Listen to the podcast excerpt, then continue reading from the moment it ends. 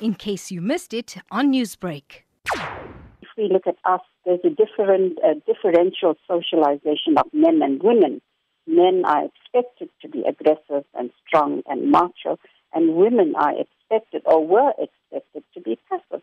But that's no longer the case. You know, the roles have changed, and a lot of conflict emerges now because at one time when your grandparents were married, they knew that he was a provider, she was the person who looked after the home and the children. But now, uh, women, well, I won't say now, but for the last 40, 50 years, women are working, they are earning as much, sometimes more than their husbands, and this also causes conflict.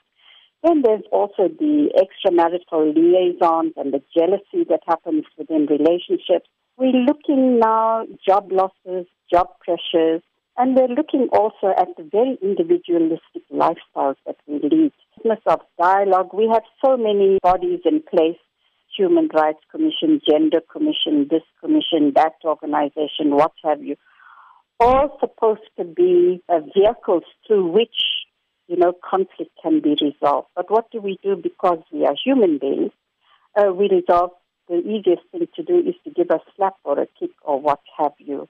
You mentioned that there are organizations and help out there, and quite yes. often we hear that there are warning signs in a relationship, and yes, those warning yes. signs need to be taken seriously. Yeah. From your experience, why do people not take heed of these warning signs and continue to stay in unhealthy relationships?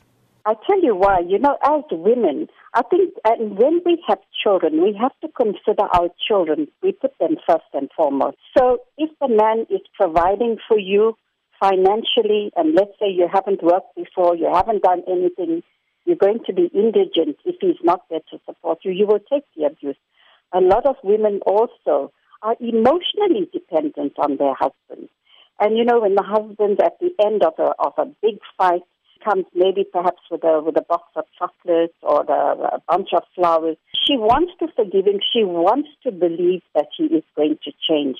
And also, it's a loss of status some women, divorce is a big stigma, or leaving your partner is a big stigma, and they will stay. Like you find, particularly those who are enjoy a better standard of living.